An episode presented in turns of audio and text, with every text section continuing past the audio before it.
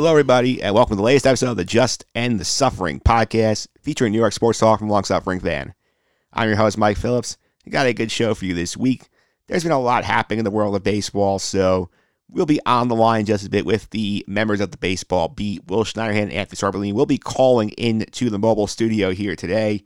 We're going to talk about all the latest stuff that's going on here with the failed Mets sale, review of the offseason for the Yankees and Mets, the Mookie Betts trade, the latest from AJ Hinch about the Astros sign stealing, all that good stuff coming up on the baseball beat today.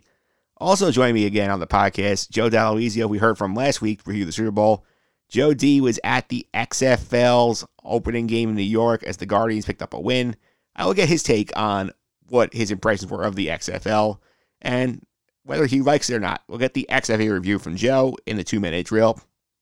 But we'll get it all started with this week's opening tip, where I take a look at the state of the NBA locals after the trade deadline right after this.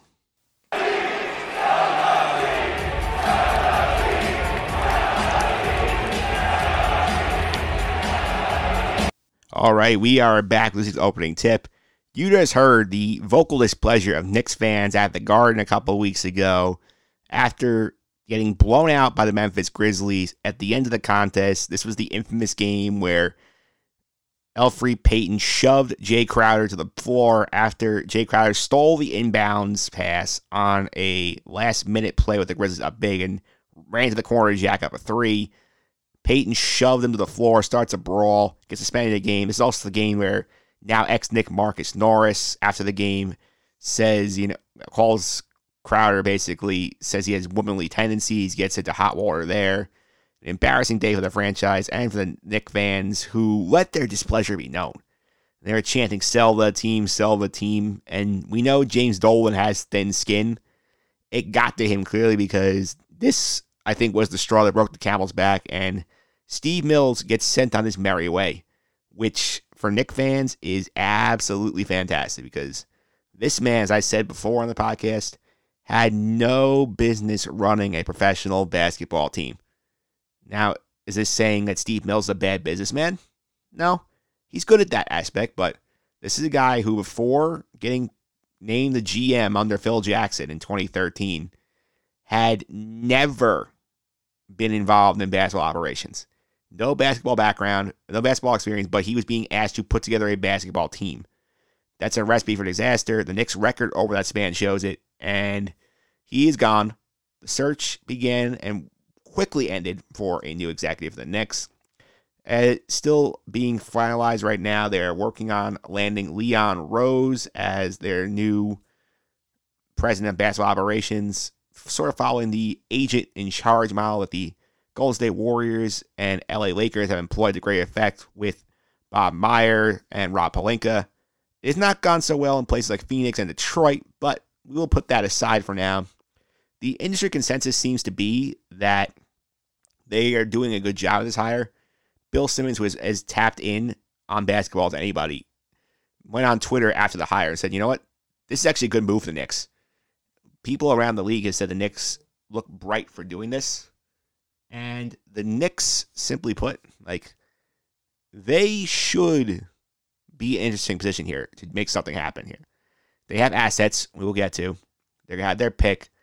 The key to this whole thing is James Dolan, obviously, because James Dolan, obviously, very thin skin, very, very, very.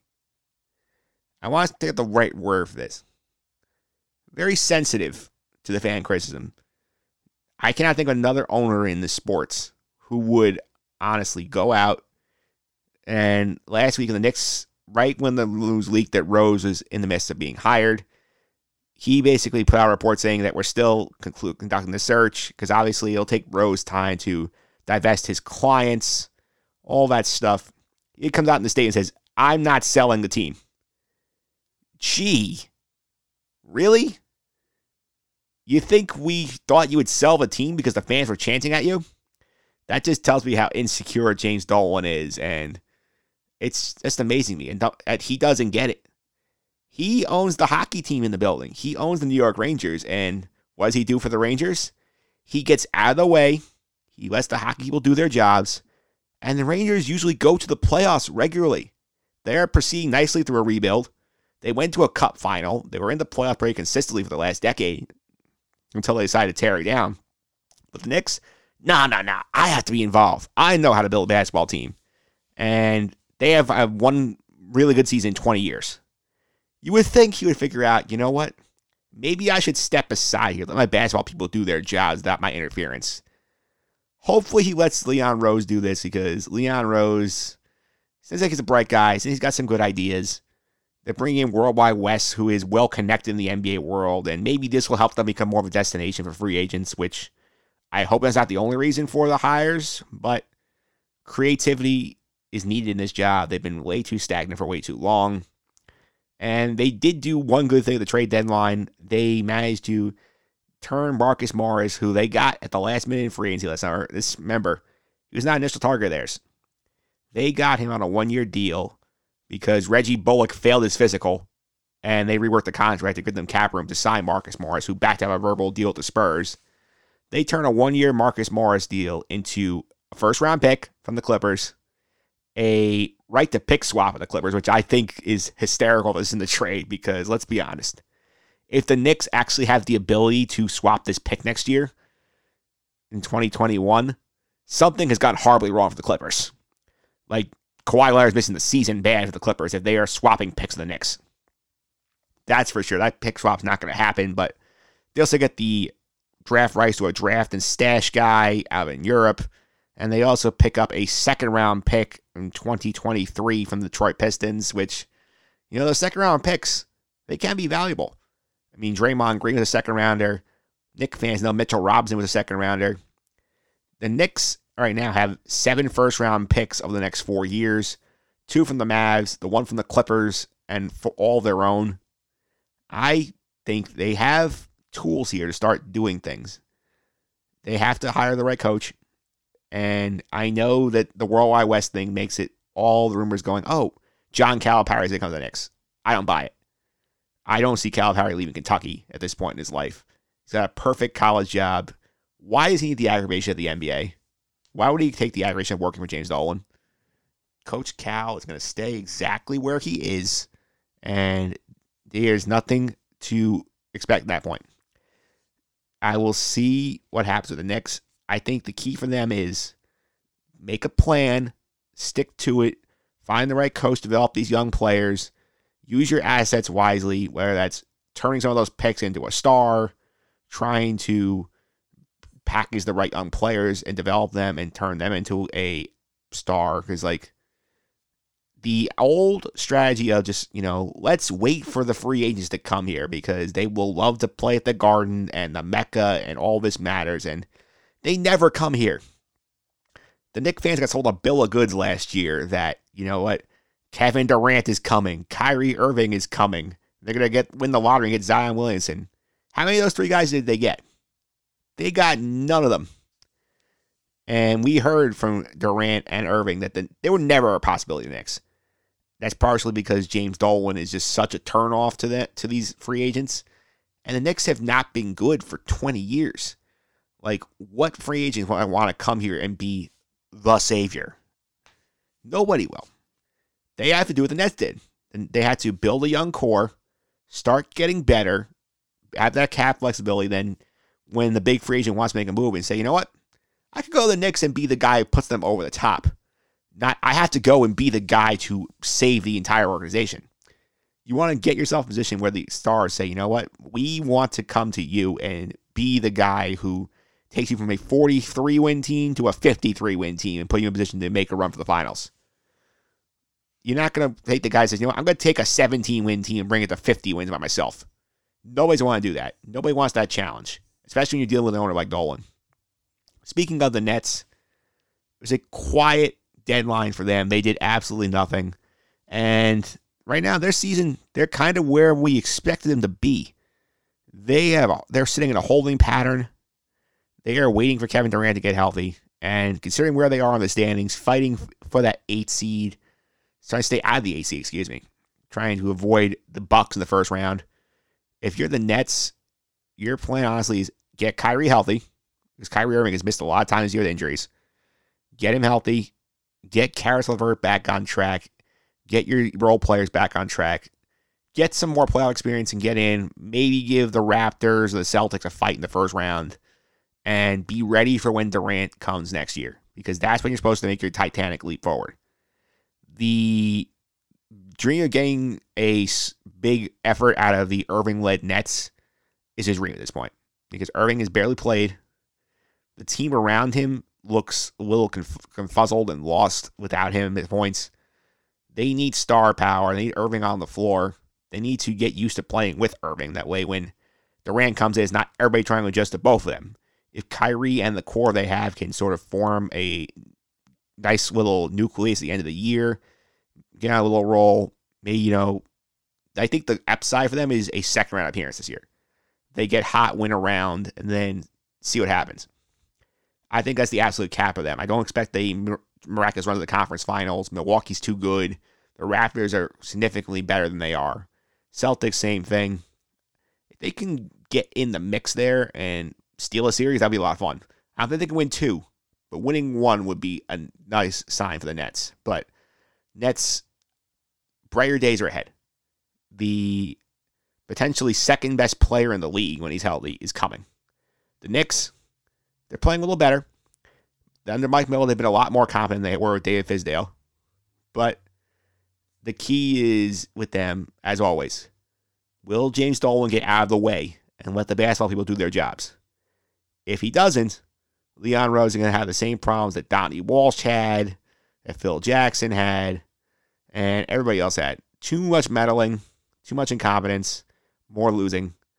Knick fans have been some of the most loyal on this town over the years. They're always filling the garden, and they want to believe. And I believe they will accept the rebuild if it's done correctly. This mishmash of what they put together this year, where they spent all their money on a bunch of ill-fitting players to deny the rookies minutes, and it didn't make sense. It didn't make sense to sign five power forwards and Elfrid Payton. It really didn't. It was an ill-fitting roster. Miller's doing better with it, but please hire somebody with a plan. And I hope Leon Rose has a plan. Otherwise, Knick fans are going to keep suffering for a while. But enough about the Knicks and the Nets. We'll talk a little more basketball next to do a little more league wide perspective. But coming up next, this week's baseball beat with Will Schneiderhan and Arthur Sorbolini right after this.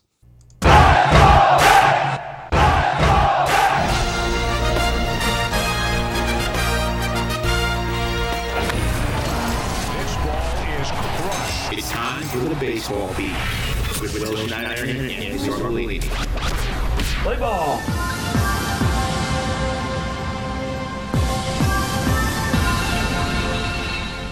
All right, we are back in the studio for the ju- for the baseball beat here on the Just End of Suffering podcast. This is a delayed seg- episode here because so much just kept happening and happening and happening and happening, and we said, you know, we got to just wait out as long as we can get as much information as we can. So now we're here with you. First up, the unofficial co-host of the podcast, Will Schneiderhan. Will, welcome. How are you? Good, good. How are you? Pretty good. Also, the active appearance leader on the podcast. Then closing in on 20. hey, I'll take it. And next, another member of the Pin Club, which we discussed last week, Anthony Sorbolini. Anthony, welcome. How are you? Good. How about you guys? Pretty good. The Pin Club, as I pointed out last week when Sandra Rose was here, 10 plus appearances on the podcast. All right. Yeah. So there actually are pins being made. So you guys will each get one once they actually arrive. But now we're going to talk some baseball. I mean, this has been a crazy offseason, guys. Oh, my God. Just a little bit. It's been a crazy yeah. week. A crazy week and a half. We agreed to do this last week. Like, okay, we'll talk about this. And then we thought about Monday. And then, you know, we get stuff with like Stevie Cohen. We got the Astros. We got A Rod. We got everything you possibly want and more. Yeah, it's the Astros are just an absolute storm.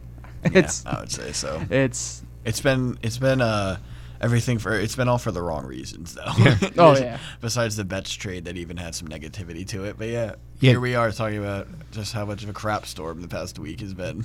It has been.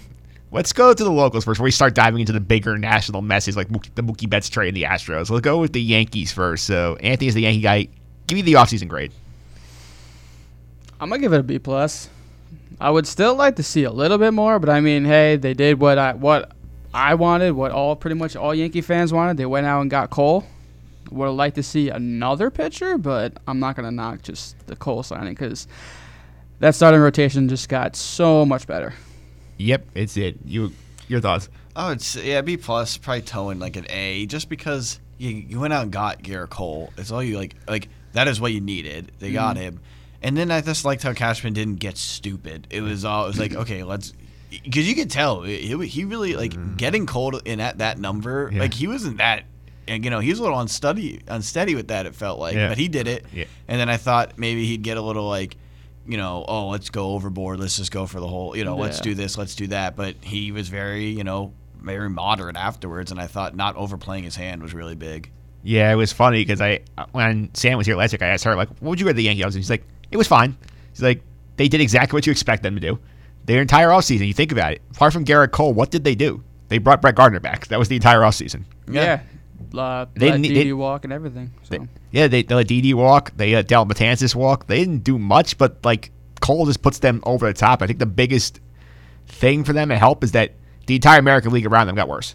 Mightily, that's Oh, why. Yeah, the that- American, the American League East, not even just the American League. Yeah.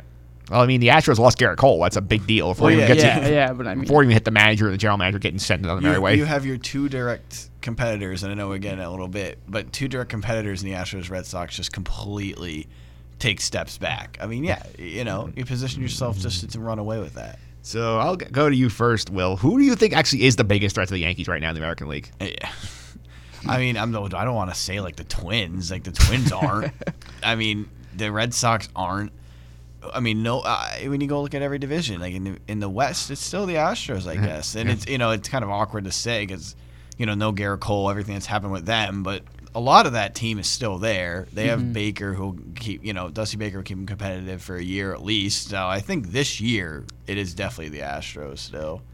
Any thoughts on that? Or yeah, I'll agree with that too. The, I mean, the Astros are still the Astros. They still got their core group of guys, even though they lost Hinch as their manager. But I mean, I think the real thing is kind of you know, can the Yankees stay healthy? You know, they pretty much they revamped the entire strength and conditioning staff, so it's kind of as long as they can stay. I mean, we saw what they did last year by losing what a record-setting. What was it, 26 guys? and they still won 103 games. Yeah, and that was Without Garrett missing. yeah, without Garrett And Cole. Severino. Now you add Gerrit Cole. You know, you get a healthy Judge at the start of the season. You get a healthy, hopefully uh, Stanton. Get health, just everybody healthy. Yeah, I agree with that. I think the biggest issue they have to me, I think, obviously health is the most important, but I think the other thing that would concern me is just like, I think the depth on the game feels a little suspect because letting Didi go and blocking Gleyber in at shortstop, I mean, you're either hoping Gio Urshela does the same thing he did last year, does it again, or that Miguel Andujar is healthy. And I think you can count on either thing. It's a third base spot. Yeah, Yeah. it's it's definitely a little suspect where that's where you're, Mm-hmm. you're absolutely rolling your dice because it's kind of like you have two guys. You know, okay, if Gio flops, hopefully Andujar is really well, vice versa. But then, yeah. But like, there's still a good possibility that both of them. um, but hey, Andujar when he was playing before his rookie year, he, he was really good. So we'll see. I, I there's no way Urshela. I mean, may, hey, whatever. We've seen crazier things. There's no way like that's happening again. No, you that know? was just an anomaly. He was like a 330 hitter for like two months. yeah, I mean, if you're saying 260 this year, it's a big drop off. Yeah. yeah. Yeah, But that's uh, again, it's a big drop off. But it's kind of where you would expect him to be, right around like 260s to 280 at like the top top end. Yeah. All right, let's go to the Mets for a little bit because the Mets have been much more interesting this offseason. We'll, we'll get to the sale, we'll get to the Beltran of it all, but like, give me the offseason great, Will. I think it's like I- I'll be honest. Like it's to me, it's like a. I think it, it's a B. I'm not gonna go higher just because, but it's still not bad. Like I think mm-hmm. everybody's forgotten amidst everything that's gone on that like all right, like they did add Betances. They kind of. I don't like. Like they added Porcello and Wacha, where it's just like, why wouldn't you just re-sign Wheeler or go? You know what I mean? Or look at another upper. You know, I just don't understand why they always do that. Let's get two and hope they're as good as mm-hmm. one when Yeah. we could just pay the same price and get one. But I, I really, when you look at the team on paper, like they're they're not terrible. They're not bad at all. I mean, so I think it's just everybody's super pessimistic around the team, including myself. Yeah. But when you really take a step back and look at like, all right, baseball's here. This team's not terrible. They're not that. I mean, they're not bad. They're going to be a winning ball club, and I think they did add. I mean, going at Betances was like so against everything that they usually do, especially at that time with the money they already spent. So hey, I I'm excited about that. Yeah, I think I give it a B minus because it's kind of like they did the bare minimum of what they needed to mm-hmm, do. It's like mm-hmm. they still don't have a true center fielder. Once they want to tell you that Brandon Nimmo oh, is one, they still want they still are trying to sell you that No. that myth. They still don't really have a ton of depth at certain positions. The bullpen, if it's all great, can be fantastic, but if it's not, I think there's issues. Yeah, I think when you're looking at my thing is like you have Lugo, who's a Lugo is fantastic in that role. I like it. Betances, but yeah, then you're rolling the dice on. I mean, what the heck's Familia? What the heck is Diaz? Did you hear- Justin Wilson? I mean, Did you hear he lost thirty pounds? yeah, yeah. yeah. How could it Did you? How could it you? That was the talk of Mets camp all, all and uh, the whole offseason was Familia is, is you know 30 pounds lighter. Yeah, he pi- he pitched at 270 last season. Well, my thing is too, Justin. Like I like I like him a lot, but like there was like people were like chalk or you know putting him in for his numbers last year. Wasn't he like scoreless for like th- like ten straight innings at one point last year? Like he was completely like doing more than he usually does. so I think a lot of the numbers are like i for him and some of the other guys are kind of like. Uh, inflated in a way where it's like he's not that good, guys. Like Yeah. there's got to be a lot more that goes. And yeah, the Brandon Nimmo stuff literally kills me. kills me. People tweeted, SNY tweeted about uh, how uh, Andy Martino reported how um, the Mets like touch base on Mookie Betts, and in the comments, people said. There was no way you could put Brandon Nimmo in that package for Mookie Betts. this isn't Starling Marte, who I would have done it for Marte, but for Mookie Betts, people won't trade Brandon Nimmo. Are you delusional? I will drive Nimmo to Boston to do it. Yeah. I I don't get it. It's something with this fan base of Brandon Nimmo. Oh, I just don't get it. It's just something with the Mets. I mean, by just piggybacking off you guys, I would give that you know B minus B. They did. They added some spots that they need like Betances, but they're nothing really to where they went out and did a big move. They're definitely going to be a solid team in the NL East, but there's nothing really to where they can run away with it or anything.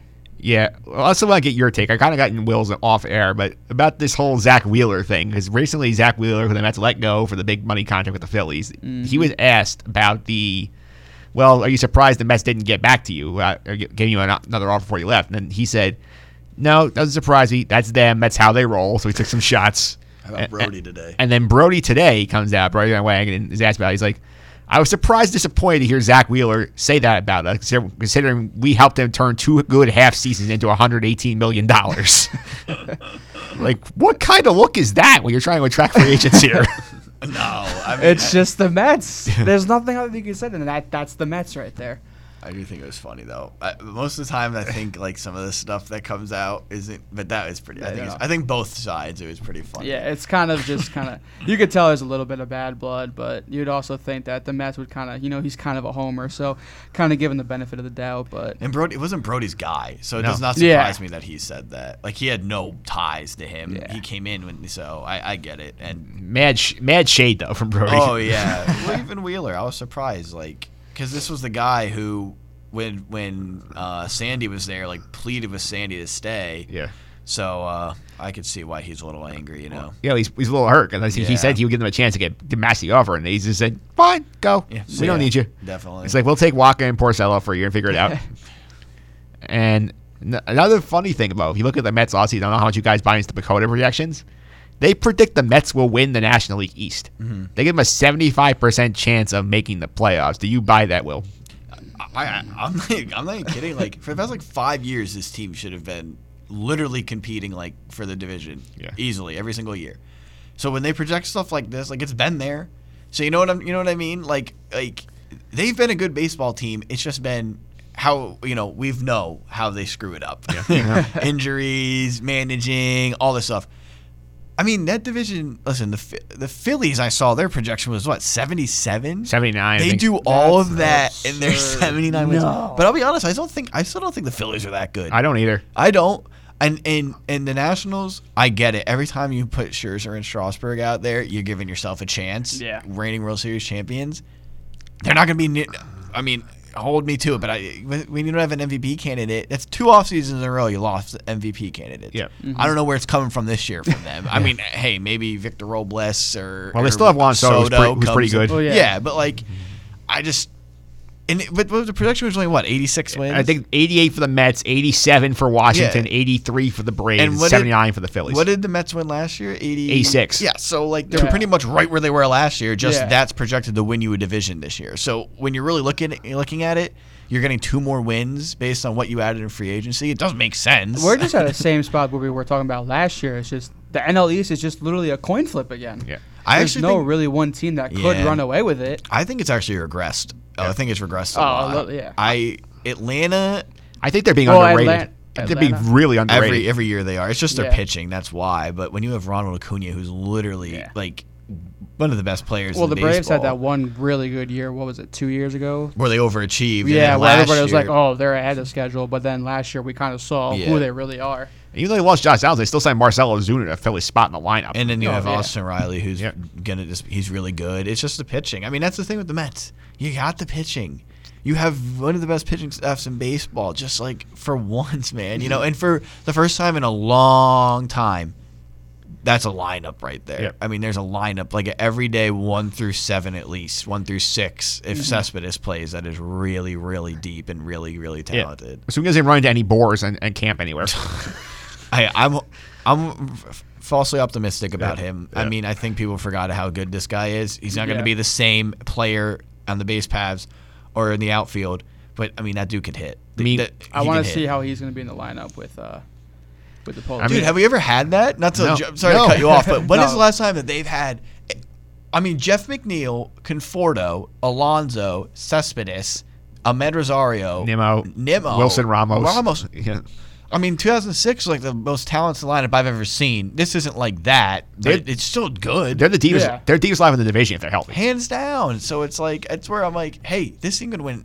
This team 80 to me 88 should be the baseline if all goes well, and they there's no reason they can they can win this division. Well, hopefully for them, they actually show up in June because that's usually been the problem the last two years. I mean, dude, June, July is usually their issue. It is. Yeah. The bullpen doesn't come around till like you know around All Star break. Then they take an early vacation after that. Yeah. But man, when you had the pitching, It just it's goes. gonna be there. Yeah. It's there. Yeah. Before we move on from the Mets, what are your thoughts? I'll go to you, Anthony. I got. remember, I know plenty of Will's thoughts about the fallout of this sale falling apart with Stevie Cohen no longer bringing his billions of dollars to the franchise. It's it's Mets being Mets. It's literally what it sounds like. Yeah. It's just the Mets. Like I mean, we talk about it. It feels like every time we do a show together, it's the Mets just can't catch a break. No, I th- literally cannot catch a break.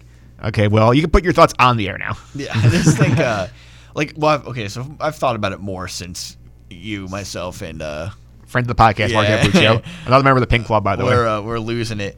Like, I just don't understand why either side agreed to those terms in the first place. Because it must have been like both sides were like, "Oh, yeah, sign. Here's the deal." Like, yeah, that's totally what it's gonna be. And then like, ev- but they always had like, mm-hmm. you know, other motives to be like, "No, like once it gets closer, listen, we're gonna say this. We're gonna knock be it down." Yeah. We're good to go." And Yeah. then both guys, both sides were like, "What the heck's going on?" So. yeah, more sides. Both sides are more like, I mean, seriously, because uh, I just I'm just more upset that like, yeah, Cohen had like all the money in the world. This dude like he wants to. He wants to own the team. that's what it is. Like he's a Mets fan. From what it sounds like, he had like all these plans to like go and make this like deep analytical team. You know, go and.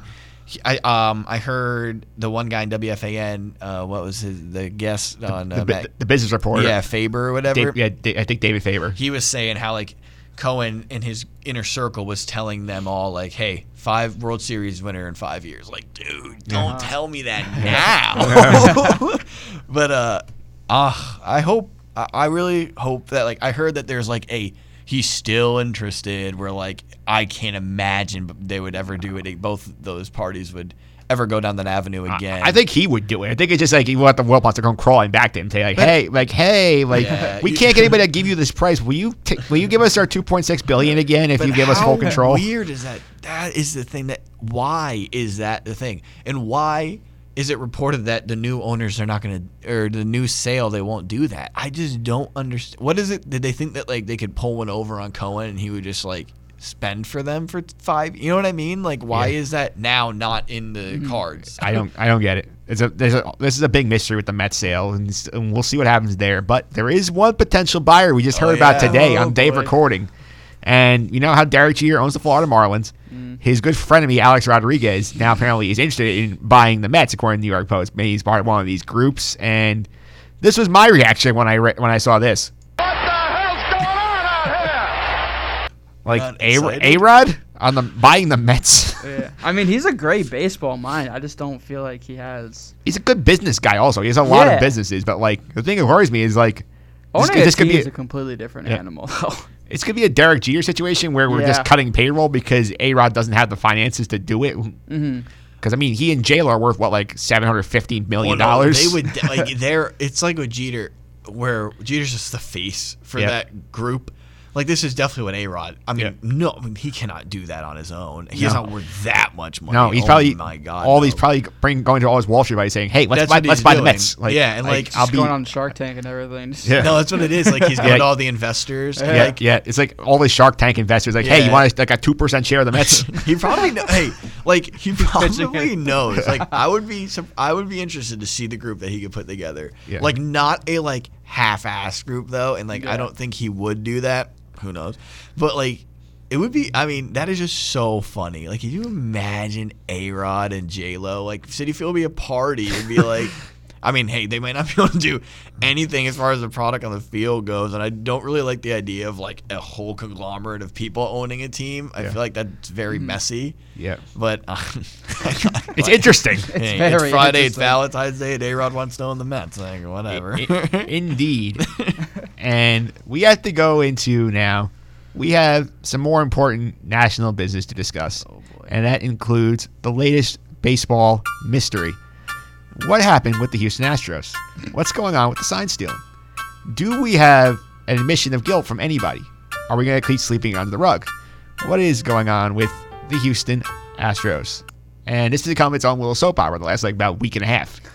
Because the last time we were on, we were talking about the we did the emergency sign stealing podcast. Talked about everybody getting fired. Talked about the buzzers. That was that was fun. Now we got all sorts of fun information coming out over the last few weeks, and I'll start with the takeaways. So first off, we got the story from the Athletic now claiming that Carlos Beltran was the godfather of the scheme. El Jefe. El Jefe, and that the players were terrified of him. And Brian McCann went up to him and said, and say "Let's not do as Bell," and said, "No, we are still sign stealing here." I'm like, that's one thing. We got the article in the Wall Street Journal about Code Breaker and Jeff Luhnow basically inventing this whole system with interns and analytics people. And I think the coup de grace was the interview that Hinch did with Tom Verducci. Oh and, and this, I'm going to play this clip because the question deserves to be included in there is the way he phrased it. This is AJ Hinch talking about the buzzers. Now the hindsight of looking at the Astros, people are looking at the Astros in a very different lens based on the commissioner's investigation, which includes now, in their eyes, the 2019 season. We've heard reports about Astros players wearing buzzers underneath their uniforms. That's how they're getting the signal what pitch is coming. I know the commissioner's office looked into this and they determined there was nothing to it. Can you assure us there were no buzzers or anything like that being Well, the commissioner, we got investigated for three months, and the commissioner's office did as thorough an investigation as anyone could imagine was possible. I mean, I know he mentioned the, the emails and the texts and the messages, um, and I believe them. Again, that's a whole lot of nothing. He has no allegiance to the Astros right now. They let him go. Just let it fly. Just just come out with everything. Who cares? They're not gonna. Even even then, you could just say like, "I was not aware of it." You give your cover your own butt, but he said no. He what he just said the commissioner said we didn't do it, so we didn't do it. I- and, and, I, and I know we're, we're going to go into that more, but like that is my biggest gripe with the whole thing with the Astros, the players. Stop deferring and, and and being, okay, oh, well, the commissioner's office did it. And also, Verducci's phenomenal. that was Like, a I great, hope- great question. Uh, but I just hate how he put the re- asked about the report in it. Don't even bring that up because then you're allowing him an out. Because he was on the Michael K show, Verducci, kind of like standing and dying by the Astros, not you know, or Hinch not being that heavily involved. Yeah. I just felt like in the back of his mind, he was like, okay, like I do a lot with MLB, I work at MLB Network. Let me not, you know, push it too much. Right. Whereas uh, that question is annoying me because just straight up ask him it. Don't even say the thing about the report because right away you heard him. Hinch went right to the report. Yeah. I didn't. That's the only thing I didn't like. Yeah, I think Hinch also got coached before that. Absolutely. To talk about- Without a doubt. Yeah, by somebody, and probably not with the ass, but he probably had his own independent person say, "Hey, like, don't say anything. You can't." No, for yeah. sure. Yeah. But like, I, like, all we have to say is I didn't know. Like, this was done without my knowledge. Like, I knew about the monitors. I tried smashing the monitors. I didn't. I should have done more, which he did say. But that one just stuck out to me like as a sign, like, oh yeah, like they definitely were wearing buzzers and they don't want anybody to know about it. because mm-hmm. nobody's nobody has ever flat out. I mean, Correa kind of said like no, but like everybody else has always just been, well, the commissioner did the report. Yeah, the they're co- all like, just oh saying we agree with the commissioner's report, but commissioner report found nothing. So Like just you know what I mean? Like literally, if you didn't do it, just I like just say no because it is Yeah. better for you. You saying this commissioner's report stuff is is nauseating. It's Yeah. arrogant, and we don't buy it. and they all got their immunity and everything I too. know. That's why. Yeah, like so you know, just, no, just come out with yeah, it. you could say like right now. You could say Yeah. it. Hey, say it. Yeah. Let it fly. Like you said, let it fly, man. God, I'm tired of hearing about this. I mean, we're th- we're commissioner's this far deep into it. Just let everything All come out at this point. Yeah, so then as the, the Astros on Thursday at 13 tried to do a little damage control. So they had the media, they had a bunch Keyword of press being conferences. tried. Keyword being they tried. They had a bunch of media availability. They had players talking. And I pulled for you the entirety of the press conference clippings from Alex Bregman Jose Altuve, the two players that they chose to send up there. This is Bregman first. I have some brief remarks that I'd like to share with y'all. I am really sorry about the choices that were made by my team, by the organization, and by me. I have learned from this, and I hope to regain the trust of baseball fans. I would also like to thank the Astros fans for all of their support. We as a team are totally focused on moving forward to the 2020 season. Thank you. And here comes Altuve to the podium with his remarks. Thank you, Jim, and thank you, Alex. Uh, I also will be brief. We had a great uh, team meeting last night, and I want to say that the whole Astros organization and the team uh, feel bad about what happened in in 2017. we especially feel remorse for the impact in our fans and the game of baseball, and our team is determined to to move forward, to play with intensity, and to bring back a championship to Houston in, in 2020. Thank you.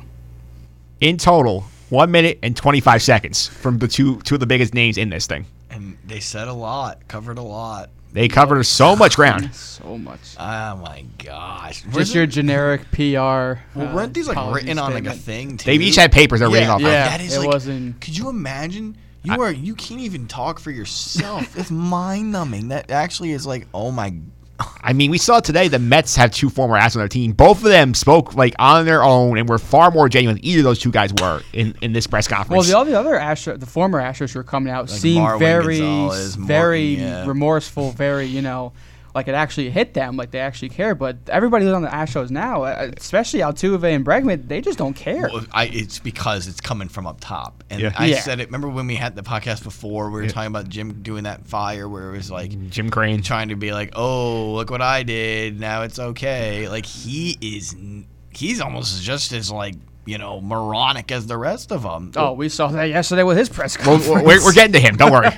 Jim Crane has his own little segment. But do you know section what. I mean? Like, Yeah. like if he is the guy, because think of it, like with the Mets, with with Tampa, where Morton is out in in, in Minnesota, at Marwin, they're probably like, hey, like, can you guys please just say something genuine, get it away, mm-hmm. you know, get it off your chest now. Okay, yeah, it's fine, I'll do it. All of them did it very genuinely, you know, whatever. Far more emotion than those guys. And- That sound like robots reading their Yeah, statements. and then Yeah. and, and, and, like at the end of the day, we know that they're kind of BSers also because they are involved in it. But whatever, we accept it more. This is like just a s like it's a slap in the face. pathetic. Yeah, like Yeah. you can't even speak like Bregman. no oh, emotion whatsoever. He's literally just reading off the paper. and he's like super not like. and we know how Bregman is. Mo- yeah, I was gonna say, that's the not the- complete polar Yeah. opposite of how Alex Bregman is as a person. Oh god, I can't stand that. Also, yeah. Also, before we get to uh, some of the others in here, I want to touch down Altuve a little more because I got a tweet I pulled from Jared Carrabis uh, from from, from Barstool, and he said in this tweet, "This is Jose Altuve made himself available in the clubhouse after the press conference. He was asked about the buzzers and immediately referred to the league's investigation, not finding anything instead of flat out saying they didn't exist. The Astros used buzzers, no doubt in my mind. The commissioner's report. Yeah, that's literally what we just said like Yeah. 30 seconds ago. It's Yeah. they They're hiding behind that report. Yeah, that's they're out. And I'm convinced the more that they just don't deny it and just hide behind the report, convinced they did the buzzers. That's what I mean. Mm, like Yep. someone had nobody hanging No out. I mean, one's done the nobody said clean. no. Like the fact that no one at one point Yep. is like, oh my god, like. You ask me, I'm on Altuve. Mike asked me the question. Mike, oh my God, for the thousandth time, you've asked this question. You know what? No, we didn't use them. Yeah. Why have you, you know, like, Yeah. why did they keep getting asked this question? They're like, "Hmm, the commissioner did his investigation. And uh, like, oh man, you're Yeah. not telling me yes or no, so I'm going to keep Yeah. asking you. Yeah, the And mark we're just gonna assume that it's a, that it's That's a what I yes mean. anyway. Yeah. yeah. yeah, I mean, the mark of an innocent person is like they will be like emphatically like, "Oh my god, I can't believe you're accusing me of this. I didn't do this. I didn't do buzzers. I've been honest the whole time." But the mo- like the vaguer they are, the more likely is they're lying. That's the way I see it. No, yeah. I mean, Yeah. they, they just, it's like they clam up right away. Where, you know what I mean? Like, if Yeah. it was that out of, no pun intended, like that out of left field, it, it they would obviously be, have brushed that away immediately. But the fact that it's still here, they're still getting this clammed up about it, there's something there. It's an Yeah. obvious. Yeah, it is an obvious, and we will go on to before we go down to Jim Crane. I'm saving Jim Crane. We'll go into the clubhouse. Carlos Correa actually was more authentic than anybody in It that was, team. yeah. And he was asked about the whole report from the Athletic about Carlos Beltran basically being the boogeyman and basically intimidating the entire team into running a sign stealing operation. Here's what Correa had to say. The thing I have a problem with is uh, when I read that report is that, that we were scared of him or we felt intimidated. We didn't feel scared of Beltran. We didn't feel intimidated. He was the nicest guy that we could ever have. He was the best teammate we've ever had. Um, Beltran was was was was obviously a, leader of the clubhouse, and but we all had a say in, in everything that we were doing in there, and uh, you know whatever he said um, and whatever we were doing, um, we had the chance to stop it as a team. Everybody, everybody had the chance to say something, and we didn't. So, whatever, whoever the anonymous source is that's saying that we felt intimidated or we were too young to say something, that's just straight up. Um, Beltran didn't intimidate nobody. I think that's I think that's probably the most honest take we've heard from the Astros in like forever. Absolutely. also, do you think Brian McCann wants to be like a manager one day or something? Yeah. Because like, why would that have ever been into that? That was definitely like, oh hey, uh, you guys had this too. Like, you know what I mean in that story? Like, really, Brian McCann got chewed out by Beltran? Like, get real. that that like pa- them ruining like, and listen, he was Yeah. definitely involved, but that ruining of him, like, I was actually very happy. Correa was like, are we kidding? Like, it's a Yeah. whole team. What do you think this guy was like? The only guy who Yeah. will ever listen to. Like, that's insane. That's It's like these are 25 macho men. Yeah, Yeah. They're not gonna like like be intimidated by one and Brian, veteran. Brian McCann. Oh man, stop! McCann. no, all right. Like Of really, people, Brian, Brian McCann. McCann. Brian McCann, who literally Got in any someone's face for exactly a hitting a bat home flip, everything. This guy hates fun, hates everything. you think he really was like uh, cowering away? He wanted to punch Jose Fernandez in the face. Didn't wasn't it Yeah. Fernandez at the home run? Yeah. Like, like Yeah. multiple times. This man has never had an issue with the confrontation, but this time with ancient Beltran, who wasn't Yeah. even playing really. Oh was, hitting, man. we was hitting- was hitting like 214 Oh, whoa, okay. Oh, a little chunkier Beltran Yeah. too, my ad. Not like Gold Glove, bigger Beltran. oh, give me a break. but I do. I think Craig is genuine enough, and obviously, like that's Beltran's one of his guys, aren't they? Both from Puerto. Uh, Yeah, they're both Puerto Rico. So Yep, like, yep. I get that. I get that too. Yeah, that's the fun one. And now we'll get to the most interesting one. This is from Astros owner Jim Crane, who got. I'll let the question speak for itself. Speak of the fact, also, I want to point out there, poor Dusty Baker having to sit there next to Jim Crane in this news conference. He was not there for any of this. Yeah, yeah. Why? Why? I mean, talk about like it's like he like it was like he had to flip the coin. Heads Yeah. or tails, you go. You know, Yeah. he got tails. There's no like, reason for "Oh him to be there." Why am I sitting here? I've never seen somebody look more uncomfortable in their lives. Oh, because Ever. because nothing was getting not to go on a tangent here, but nobody was asking. You know what I mean? Well, yeah, It's there was nothing. There was no reason for him to be there. like he wasn't a part like- of any he's of like, this. hey, It's like, Literally. it's like, I just happened to be here when you guys showed up. like he could have been like sitting there doing like filling like taxes or something. He had- Literally. why was he there? just to be like, Look who's here now, Yeah. guys. yeah, it's like, see, this guy's an honest Yeah. guy. Like, he's Oh. gonna fix our problems. Oh man, I can't. Let's play this because I can't Yeah. wait to go in on Jim Crane. 'cause This yeah, is so this is me up. so Jim Crane was asked about the impact that cheating might have on the sign stealing. I also will point out one more thing before I play this. Not once did any Astro use the word cheating. They said broke the rules or were dishonest. They never said they cheated. So here's Jim Crane on the whole idea of what the impact the sign stealing had for them. Mr. Crane, what do you have to say to the Yankees and teams that you beat in 17? Listen, the the Yankees have had a few comments out there. Um, You know, our opinion is, um, you know, that this didn't impact the game. Um, We had a good team. Um, We won the World Series, and we'll leave it at that. All right, before you dive in here, What the hell's going on out here? Is he kidding? Like I what? mean- like let me st- give me two seconds here on this one. I mean, like let me ask you this: like if this did not work, how dumb are you for spending all that time and resources on this system if it didn't give you any benefits? I'm just trying to figure out how he's saying it doesn't impact the game when you literally have like less than a millisecond to react to a 95 mile an hour fastball coming Yeah. at you. If you know a curveball or a breaking ball is coming, Yeah. that gives you all the advantage in the world. Yeah. All the advantage. That impacts the game so much. How about the simple fact that if you're coming up with a cheat, you don't cheat for like For fun, yeah. like it's like it's like oh I cheated on that test, but it didn't affect my score. Yeah, right. like what the? I just like, wanted to cheat. Are you a could get caught or anything psychopath? like that? yeah, like, Like- are you out of your mind? like, could you imagine? I can't even rap. Like, what does that even mean? Like, when do you think he, he like didn't like he didn't know what he was saying? Like, I hope to God that's the case. Like, that is well, I think he realized he said something stupid. He tried walking it back about five minutes later, but Well, like he tried. He contradicted himself a million Yeah. times during Yeah. this But press could conference. you imagine saying that after all that's gone on? no, that huge, this elaborate cheating thing that like even though they say it's not cheating, they will not say it's cheating. that, that we came up with.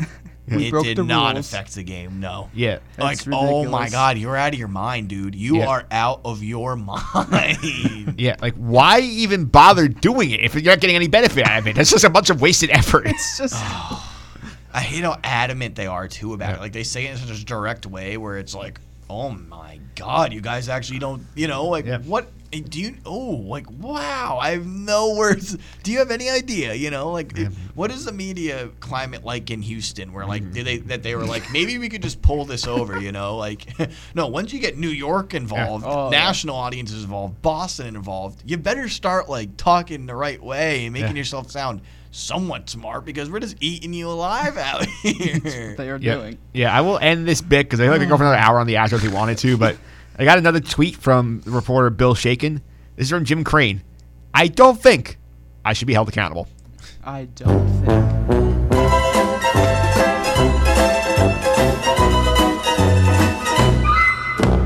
That's about what the Astros are right now. Dude, I, once I saw that tweet, I'm telling you, he thought when he fired Luhnow and Hinch, that was it for him. He's like, Yeah. He's like, He's it's like, not I'm my fault. He went, My hands are clean. I'm done. Look at me. Yeah. No, you are literally, you are just, you should be. And that's what kills me. Every corner that comes out about this, Hinch, oh, it wasn't me. I tried to break the monitors, the They players. all defer. the everything. players, oh, well, like, we all did it. Yeah. Not just me. We all did it. The owner, oh, I shouldn't be able Like this, and then Luhnow, well, it wasn't my fault. I mean, oh my gosh. Guys, please, please. Yep. Again, it- it's literally this feels like something. I, the tweet I saw that was great was I saw a tweet basically ripping a scene from Curb Your Enthusiasm where like Larry David's talking to his manager like like what should I tone should I go for? Should I go for the forget? Should I go for the earnest apology? Should I toe the line? He's like, I'm thinking about towing the line. he's like, he's like, but what if you get called out for it? Then I apologize for the bad apology. no, that's what it is. Yeah. He just- like, and the guy, Je- his manager, Jeff's like, you can't apologize for the bad apology. He's like, sure I can. You're not wrong. That's a great analogy. It really is because all of them have. It, that's what it was. It was like when um, like Bregman and Altuve were apologizing for those garbage interviews they gave at FanFest. You know what I mean? Like it, it was. It's baffling. It really is baffling that these guys like. Wow. I mean, talk about just damaging your reputation forever, man. I just want to know what's going through the PR staff. Like, are they are they actually giving them solid advice and they just don't care, or is it just there's something going wrong? I don't. I'm, I'm telling you, not much must go awry down in Houston that they thought that this was like gonna be a, like a, just like a woo. Oh, Literally, this is the biggest. I think it's probably the biggest scandal since the Black Sox. It has to be. It's it's And I'm pretty it- sure It's the- up there. It's, it's that ster- that and steroids. Yeah. I think a PR staff back then would have handled it more too. Yeah, let's let's move on. We'll move on to something else that might be slightly more ridiculous than the Astros. This idea that Rob Manfred and his friends have came up with that we're going to expand the playoffs, and they, what they're talking about is I think potentially as a new CBA in like 2023. I think they're targeting for this is that they're going to push the playoffs up from five teams in each league to seven, and what will happen is, is like three division winners, four wild cards. The top seed, let's say, we'll use the NL for example. Last year, last year the Dodgers would have been the top seed. They would have gotten a bye. The the Braves would have been the two seed. The Cardinals the three, and the Nationals is the top wild card would be the four. And the three other wild card teams would be in order: the Brewers, the Mets. I think the Diamondbacks are the last one, if I remember correct. So instead of just being site, okay, two seven, three six, we're gonna have a reality TV special where the teams are going to basically bring up like rose cards and the other bachelor, like I'm giving my rose to the Cardinal. I want to play them this round, and then they're gonna have this whole thing where you pick your opponent for the first round, and again, What the hell's going on out here? Why does Rob Manfred hate baseball? Can you imagine Why like a, a room of people who are going to make more money than like we'll ever make in our lives? These people who have held these positions somehow they've gotten to them, and they're sitting in a room. Hey guys, let's come up with a playoff format. Let's expand the teams. Okay, add some more wild card teams. I like it. Then let's have a reality TV show where the t- one seed picks who they play. Oh yeah. Yeah. Who, who was the what is going on? That's not even. I, I could just I could just picture it right now where they have it on like MLB Network or something where it's like where they go up where they go up to like let's say like the uh, Braves pick the Mets and then they go out to like like hey Pete how do you feel about the the know, Braves want to play you? what it's gonna be. no, no, what is that? Yeah, what is the reality TV show? It is yeah, you're in Studio 42 and MLB Network, that ba- you know the baseball dive, Yeah. like like oh here, like like uh if you guys watch uh, European soccer, Yep. like the Champions League when they do the Champions League draw, Yeah. so they have like a representative there, I think, Yeah. like Liverpool, there's their guy. Uh, plays Roma. There's the Roma guy, right? They just like look at him real quick. They're literally in a suit just to sit there and look pretty. Like, oh, here's here's Gleyber Torres. He's sitting there. Where oh, it- what's up? It's, it's like the NBA draft lottery kind of too. And That's the- what it's gonna be like. Yeah, and, the- and- yeah, no, that's a better. Yeah, and here's the Yankees pick. They're gonna play the Indians. the Cleveland Indians With You the first round pick, the New Yeah. York Yankees select to play. Like, Francisco Lindor sitting over there. Oh, hey Francisco, Like- what does it feel like you're gonna play the Yankees? Um, Yeah. yeah, Yeah, great. Gleyber, how's it feel that you wh- or why did you guys pick the Indians? Uh, Yeah. Oh, this is awesome! Thank Yeah. you. I got a lot out of this two-hour special. This has been very, uh, Yeah. very. Oh, this has been very productive. Like, Yeah. oh man. yeah. I mean, I don't. I can't think of a. I thought. I think aside from the Astros, I think Rob Manfred's had the worst offseason of anybody in the league. Because he hasn't gotten, he hasn't even been in the same stratosphere of getting any of it right. Like if it was everybody, doing anything right. everybody's like, wow, those suspensions are like okay. It Kind of sucks that the players didn't get suspended. Oh wow, why didn't he fire Beltran and made it super passive aggressive? Oh okay, like now there's more coming out and nothing has happened. What's this MLB playoff expansions and the DH is coming next year? Like what is he doing? Does he have any ho- any pulse on what's going I on? don't. He literally has no idea what's going on around the game of baseball. like he really doesn't. He has no It's- clue. the best was dangling that like the like amidst all of this well we'll have the dh in the national league soon like oh man dude i don't care about that right now oh well Literally. and like i'll be honest i don't mind at first i kind of hated it and i do because i think like in baseball or sorry in um um hockey and basketball there's just so many playoff teams to the point where like why do i care at all that like mm. like the bucks are just gonna literally run over whoever they play in the first and second you know what i mean like Yep. and then those like some of those like four five three six matchups are just garbage Yeah. because Yeah. they're so inconsequential in the long run same with hockey but like Plus, you're dying to see that 79 win Met team make the playoffs in But- 2014. But you, you know exactly that's what it is. Where it's like I don't like that. I hate the fact where we're incentivizing under 500 teams and like Yeah. rewarding them with playoffs. Well, that's why like the playoff system now it puts such an emphasis on No, winning your it- it division. values it. because you don't Yeah. want to play in that one card that well, one game that- wild card. Yeah, and it just devalues like like being a baseball fan. All of us know like making the postseason like means something. yeah, right? Because they're all good But teams. like in other sports, like Rangers, like I love them, but like They- they, they- can grab a garbage second wild card thing and it wouldn't even matter to Mm-hmm. me, right? Yeah, you got two teams in the Eastern Conference of the NBA that can blow 500 in the playoffs. well below. That's what I mean. Yeah. And like, so that's where it's like, like the Magic last year, they won like 41 games. They made the playoffs. Like it doesn't mean anything. But like in baseball, you, you doing this, you're devaluing it because I think what's going to happen is like Manfred thinks, okay, this means more teams are going to go for it. I think this just means that more middling teams are going to be complacent with being middling, thinking to themselves, like you just said, Phillips, oh, maybe I can get in with 80 wins, Yes, right? Once I get in, then we'll start doing. It. It's not going to be wow. Let's Go for it. let's get to 99. Let's build a mm-hmm. 99 win team, and if we get the wild card, that's whatever. No, that's not what's going to happen. It, not not at all. Yeah. Yeah, Manfred's offseason, I mean, we had the Astros. We had the pace of play stuff, including the stupid three batter minimum that's coming in this year. We had the fact that he let the Mets sale implode and basically cost himself a $2.6 billion white whale that, that would have raised the boat for every other franchise sale in the league. You got basically had that he's overseen a league that was basically went through some form of, of like unofficial collusion the last two off seasons, and now we have three teams at least with payrolls worth fifty million dollars this economy, and one where the Red Sox, we'll get to them in a minute, traded away one of the top five players in baseball for salary relief, the Boston Red Sox. No, and, and that it's a song that that's I just don't get it, and that's what I mean. Like we see, like the Red Sox did that, right? Yeah. They Yep. did that. We're um, that's why you know the day. There's no um, coincidence that that playoff expansion story came out the same day that Betts trade went official. Yeah. There's no coincidence because he's tired of teams doing that. Yeah. Well, you know what, dude? Like, hey, also in in the Red Sox defense, Dombrowski literally riddled them with terrible contracts. So it does kind of makes it only a little bit of sense where they're like, maybe I don't want to put this long term deal. And we also knew this was going to happen. but too. JD Martinez can opt out next year, right? It's not like he's there for a hundred years. Yeah. it's also not like it's also like not like oh like we're gonna trade Mookie Betts and we're gonna get like five of your best young Oh, players no, like yeah. we use Mookie Betts to help get rid of a bad contract like what is this I know. And you know what?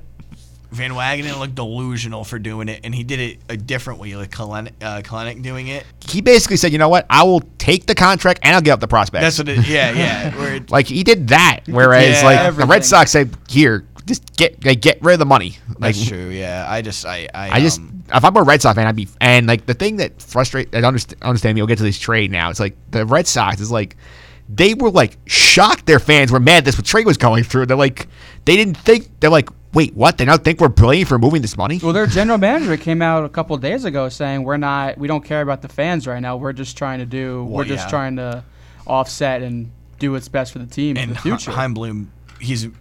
I, I'm- still kicking myself that the Mets didn't get him, but he's a he's a good. I mean, he, if you operate under the tight restrictions that the Tampa Bay Rays give you, like Yeah. you I kind of give you the benefit of the doubt.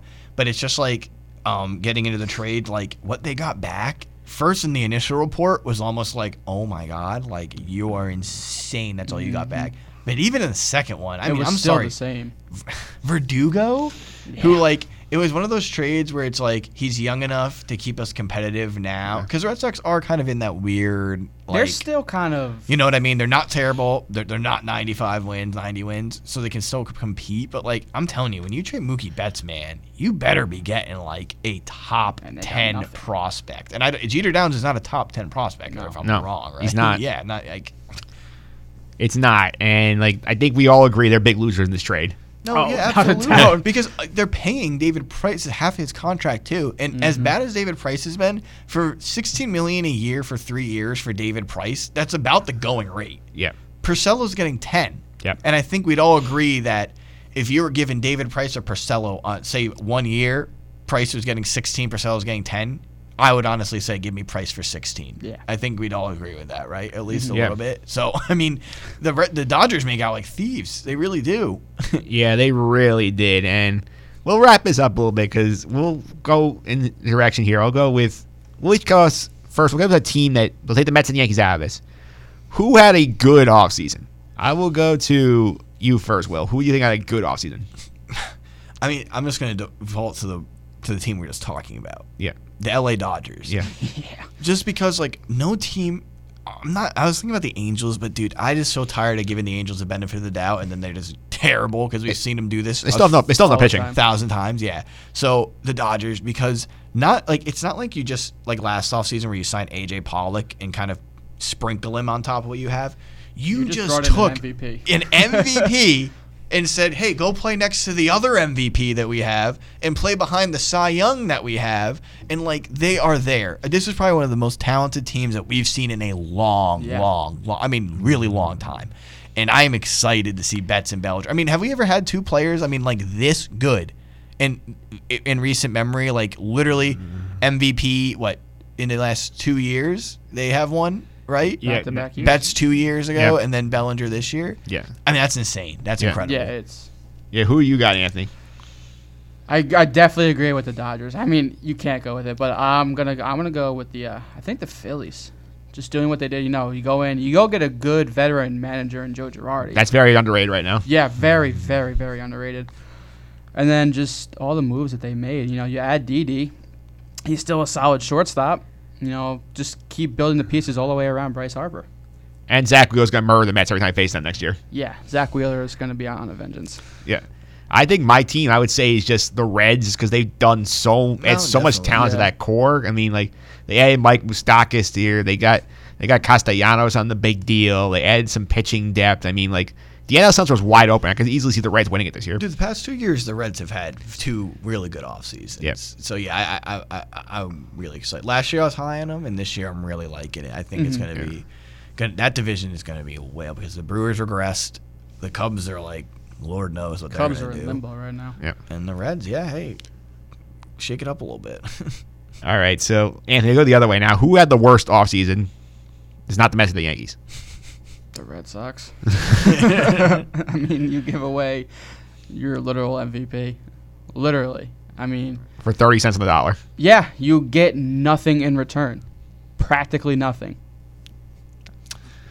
Cleveland Indians, you traded Corey Kluber. Like, what are you doing with Lindor?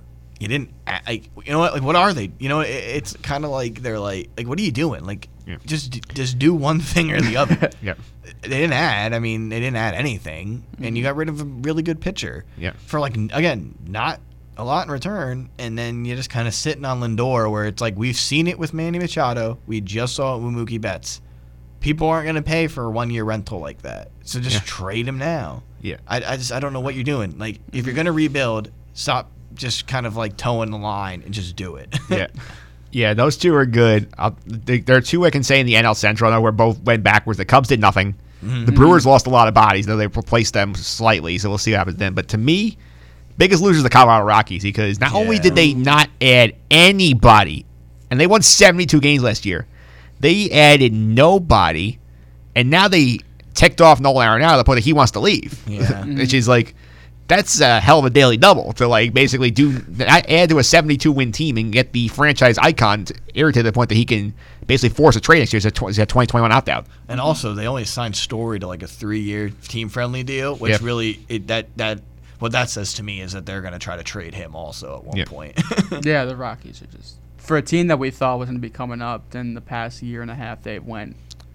they had the one playoff Yep, run, where they and thought that they were going to they, be. si- they signed Arenado. We're like, okay, cool. They're committed to doing long term. They fell flat. And they did nothing. yeah, Nolan Arenado would look really good on the Mets.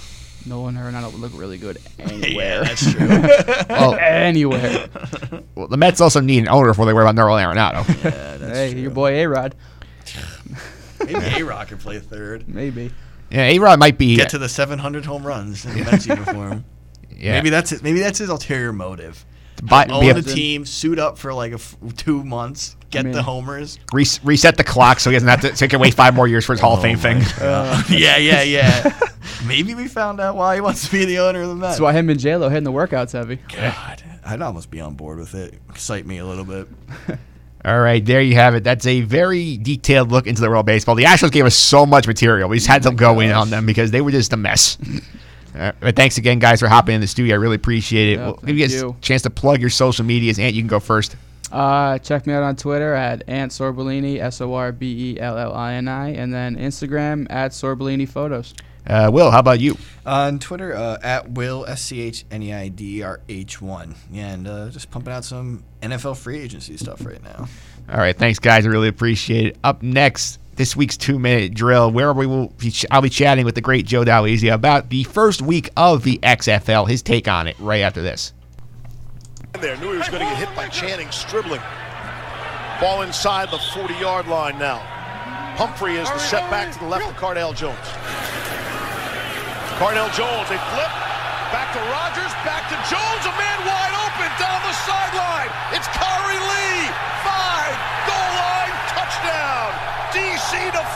defenders with some razzle dazzle to take the lead. All right, we are back here talking XFL on the Just End Suffering podcast with the league's number one fan, Joe Daloisio. Joe, welcome. How are you? I am doing well, Mike. Always a pleasure. Thanks for having me on.